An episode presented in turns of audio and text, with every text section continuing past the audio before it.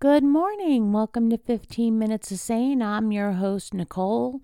Today, I want to talk about disappointment. It's going to be kind of a, a meaty topic to noodle through, discuss, you know, on social media, discuss with your friends, your family. But, you know, people who go through life uh, disappointed at whatever it is the outcome, the gift they got, the grade they got, the life they're living. Have you ever asked yourself why and is it you? I know that we re- usually struggle with accepting our actions uh, being the cause of what we end up with, you know. But uh, when we're go- constantly disappointed in what we have, the person we're with, uh, the life we're leading, the job we have, the money we make, the resources available to us, are we the person who's wrong? Are we the person who is causing all that? Are we, first of all, you know, looking at the glass as uh, half empty instead of half full?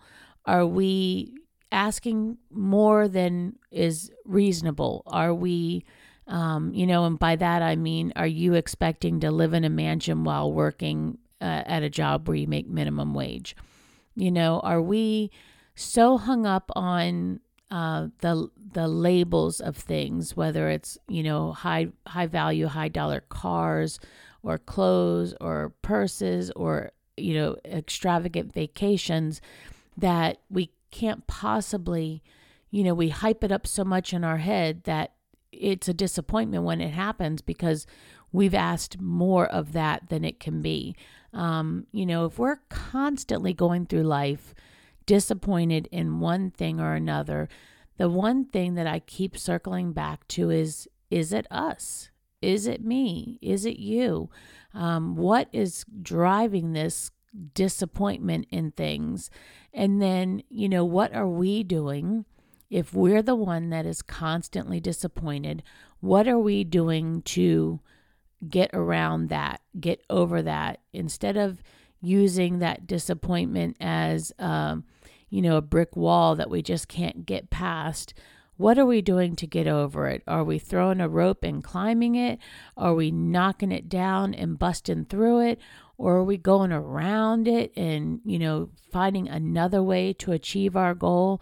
Or are we just a victim of our own creation? You know, we've we've set ourselves up for disappointment. We've asked for more than, you know, what can happen uh, what people can do, what they can afford, uh, what they're capable of thinking. You know, some people are just not out of the box thinkers. And, you know, because of that, they really aren't, you know, usually that it, they're not creative in that way. They're not uh, so determined to achieve something that they are willing to figure out a way to make it happen.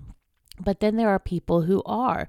And A, the first thing is thank goodness that we're all not the exact same because I will tell you, can you imagine a whole world of Nicole's? I shudder to think myself, and I know the rest of the world shudders. But, you know, so thank goodness we're not all the same, that we don't all have, you know, the same uh, wants, needs, desires, etc. Because again, if you're going through life disappointment, disappointed, the whole world is disappointed, and that's just an awful way to live. But you have to ask yourself, is it you? Are you the one that's causing that disappointment? Are you the one who is got a champagne taste with a water budget? Are you the one who has you know, work this all up in your head that this is going to be so fantastic. And then whatever happens is such a letdown because you played it up so much in your head that you're disappointed in it.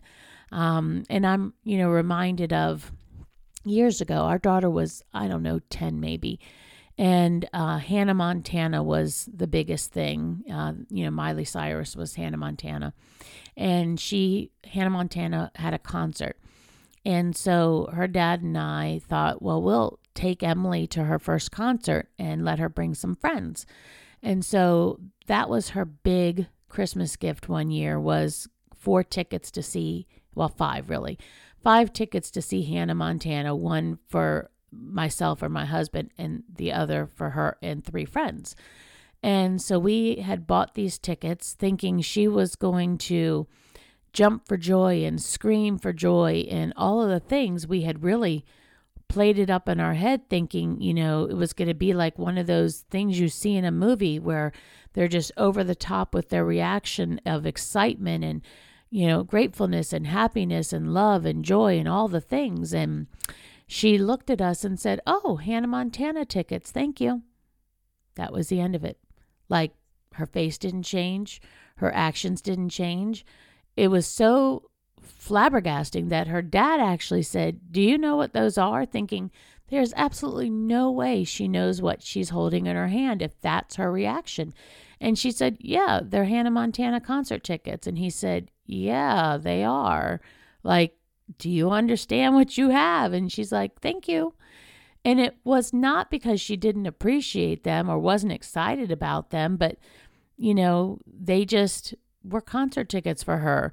Um, you know, she is usually at that point, she was more excited over, you know, something that a family member had given her or, you know, the fact that her dad was taking her out on an ice cream date or whatever. So we had this all worked up in our head that she was going to react in such a way that we were going to be filled with joy for what we had accomplished for her. And boy, was it a disappointment. But it wasn't her fault. It was our fault because we had worked ourselves up that this was how she was going to react, predetermining how she was going to respond to something without giving her a chance to authentically respond. And she was very polite. And, you know, she said thank you a couple of times and she enjoyed the concert and she took a couple friends with her and they got shirts and they had a good time and they sang along and you know they were laughing and talking on the way to and from and so all of the right things happened but her response did not mirror what we had worked up in our head. And so you know the question is did she respond wrong or did we set her up for failure and i think given that a number one you know, that kind of over the top reaction is just not in her. She really doesn't have that for anything. But also, um, you know, we had, we were so certain that this was going to be how it was that I'm not even sure, you know, we were reasonable in our own expectations. So when she didn't do what we had worked up in our head she was going to do, surely we were like, this is this is wrong. Something's not right about this. And we were disappointed. But we did that to ourselves. We didn't even give her a chance to respond and, and you know take it for what it was. Um, or gifts you know as an another example. You know if you have it in your head that someone is going to give you this one particular something fantastic gift but they opt to give you something else and you're disappointed, whose fault is that? It's definitely yours because you should just be thankful for whatever you got instead of working this all up in your head or how, you know, a proposal is going to go or how a reunion is going to go.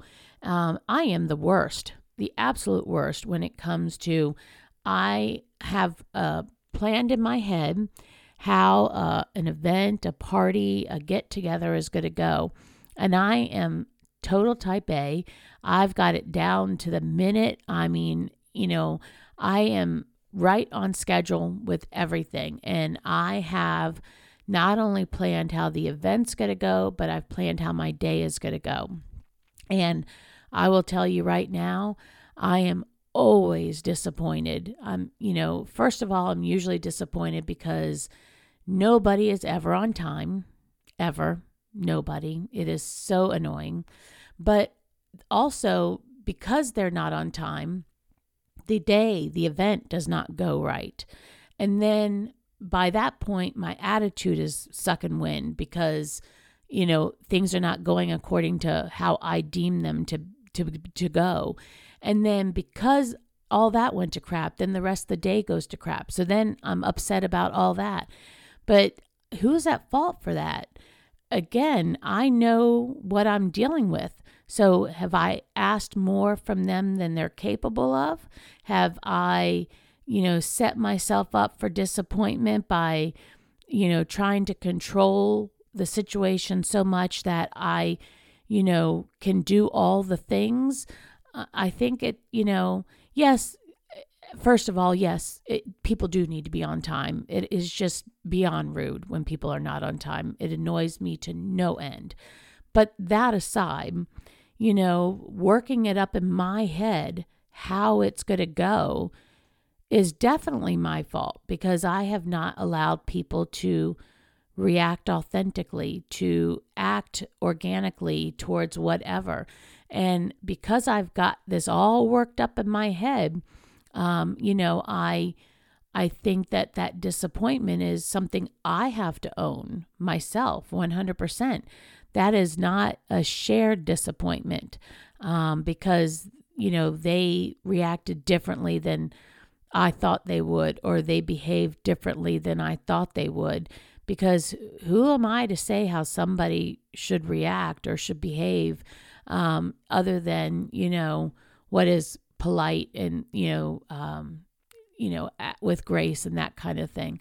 But when you are constantly the one disappointed in life you have to ask yourself is it you? Are you the one? Have you caused this? And if it is you and you're the one who's disappointed what are you doing to fix that what are you doing to correct your expectations and your behaviors so that you're not the one leading the charge on your own disappointment. Uh, you know, everybody has to come up with their own solution, what works for them. You know, what I've been trying to do is I just don't plan events anymore. Uh, so if they happen, they happen. If they don't, they don't. And that lessens my disappointment in the fact that people don't do things the way I envisioned it to go in my head. And my husband, he's, you know, he's wicked smart. I tell you guys, that man, he's very intuitive and he he actually was the one who pointed that out to me, uh, you know, several months ago. He says, You have in your head how something is going to go or how something should go, and you've planned it down to the nanosecond. And I know he is right because that is so me. And he says, And when the first thing happens, that doesn't go according to plan, you know, of course, it causes everything else to ripple, to not go according to plan. Because again, this is, you know, a domino effect. And so you're disappointed because of everything that didn't happen the way you thought it should happen because of one thing. And, you know, that he's right. I mean, it's, there's no two ways around it. So either I need to not have predetermined expectations, or B, I need to remove myself from that equation, or C, I need to let people be them and either I accept them as they are and I'm willing to be around them, or I accept them as they are, but I don't really want to spend any time with them. They're not healthy for me. And, you know, that is people you know, that's family, that's, you know, uh, sports or whatever. You know, if it does not um, bring you joy, if it does not, you know, bring out the best in you, if constant disappointment is the result of that interaction, if you're the one who's at fault, remove yourself from that equation. Uh, if you're the one who is contributing to that, you know, my mother always says you're part of the problem or part of the solution. And in this case, if you're the one who's always disappointed and it's always you, the common denominator is you, remove yourself from the situation. Uh, so that's just something for us to noodle, think about as you're going through the week. And uh, if you have any ideas, hit us up at 15 minutes of Sane. We'd love to talk with you. Join us on social media discussion. In the meantime, Make today so awesome that tomorrow gets jealous. Have a good one, everybody.